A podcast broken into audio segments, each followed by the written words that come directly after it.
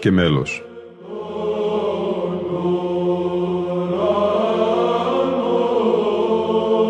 Προσεγγίσεις στη μυσταγωγία της ψαλτικής τέχνης.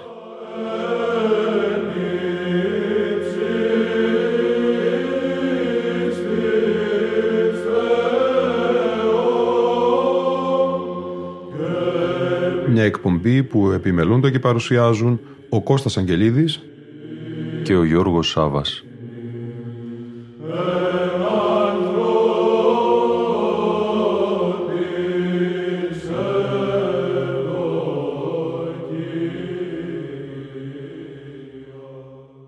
Η σημερινή μας εκπομπή, αγαπητοί φίλοι και φίλες, είναι αφιερωμένη στην αγιότατη και πάνσεπτη μορφή της πλατητέρας των ουρανών, της σκέπης του κόσμου, της παντάνασας, της βασίλισσας των αγγέλων, της υπεραγίας Θεοτόκου και αϊπαρθένου Μαρίας του Θεού, της Παναγίας. Διαβάζω με κείμενο του μακαριστού λογίου μοναχού Μωυσία Γεωρίτη με τίτλο «Αθωνίτησα Θεοτόκος» όπως αυτό εμπεριέχεται στον ομώνυμο διπλό ψηφιακό δίσκο του βυζαντινού χορού «Τρόπος». Όλοι οι αγιορείτες και όλος ο Ορθόδοξος κόσμος ευχαριστούμε ολόθερμα, ολόκαρδα και ολόψυχα την υπεραγία Θεοτόκο για την προσφορά της, τη μεσητεία της και τη μεγάλη και πλούσια βοήθειά της. Ιδιαίτερα εμείς οι αγιορείτες πατέρες ευγνώμονα ευχαριστούμε την αθωνή της Απαναγία γιατί μας φιλοξενεί στο μυροβόλο περιβόλη της με τις μύριες, χάριτες και ευωδίες.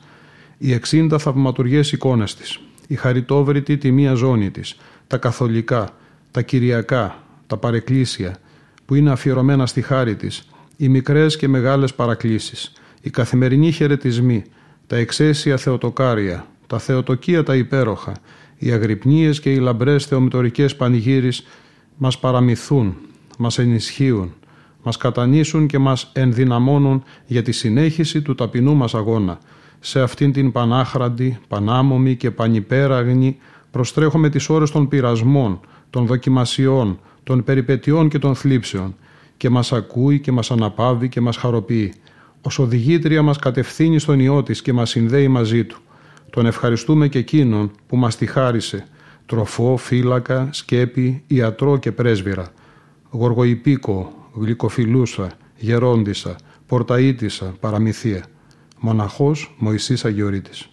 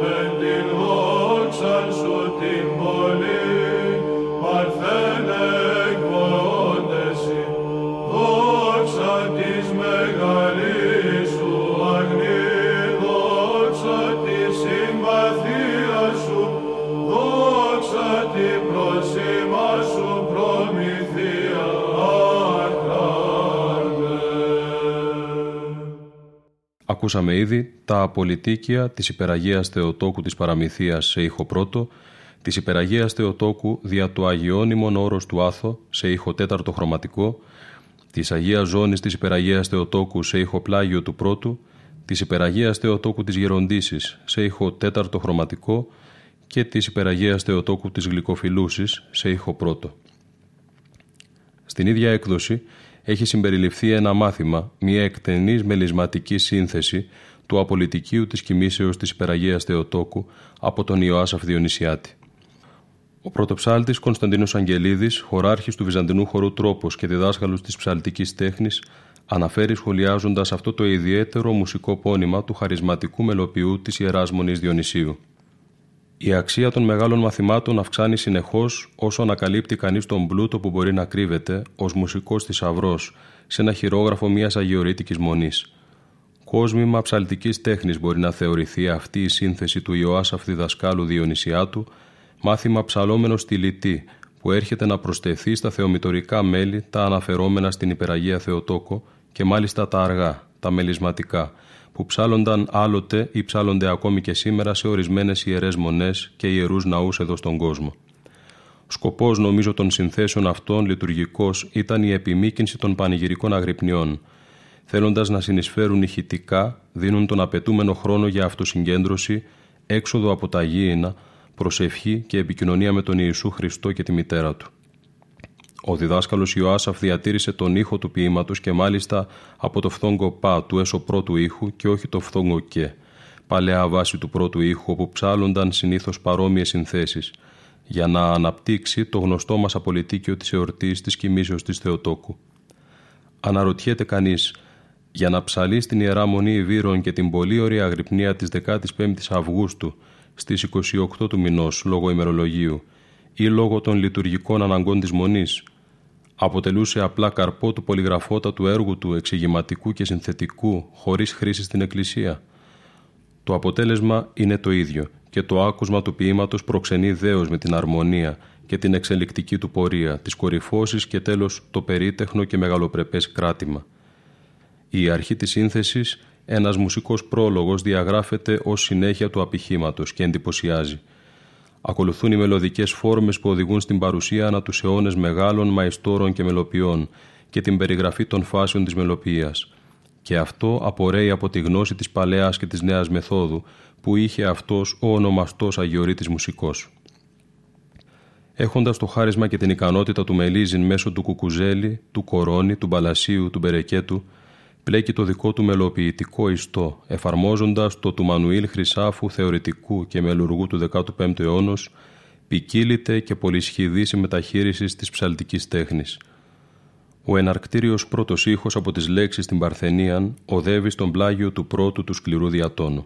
Παρεμβάλλεται το άκουσμα του βαρέως του μαλακού διατόνου στη φράση «εν επανέρχεται στον έσω πρώτο περνά από τον σκληρό χρωματικό πλάγιο του Δευτέρου στις λέξεις «ου κατέλειπες», κάνει μια πτώση στον κάτω και της υπάτης, όπου θεμελιώνεται ήχος πλάγιους του πρώτου στη λέξη «Θεοτόκε», για να αρχίσει μια ανωδική πορεία στη λέξη μετέστης με Άγια Παπαδικό και πρώτο τετράφωνο.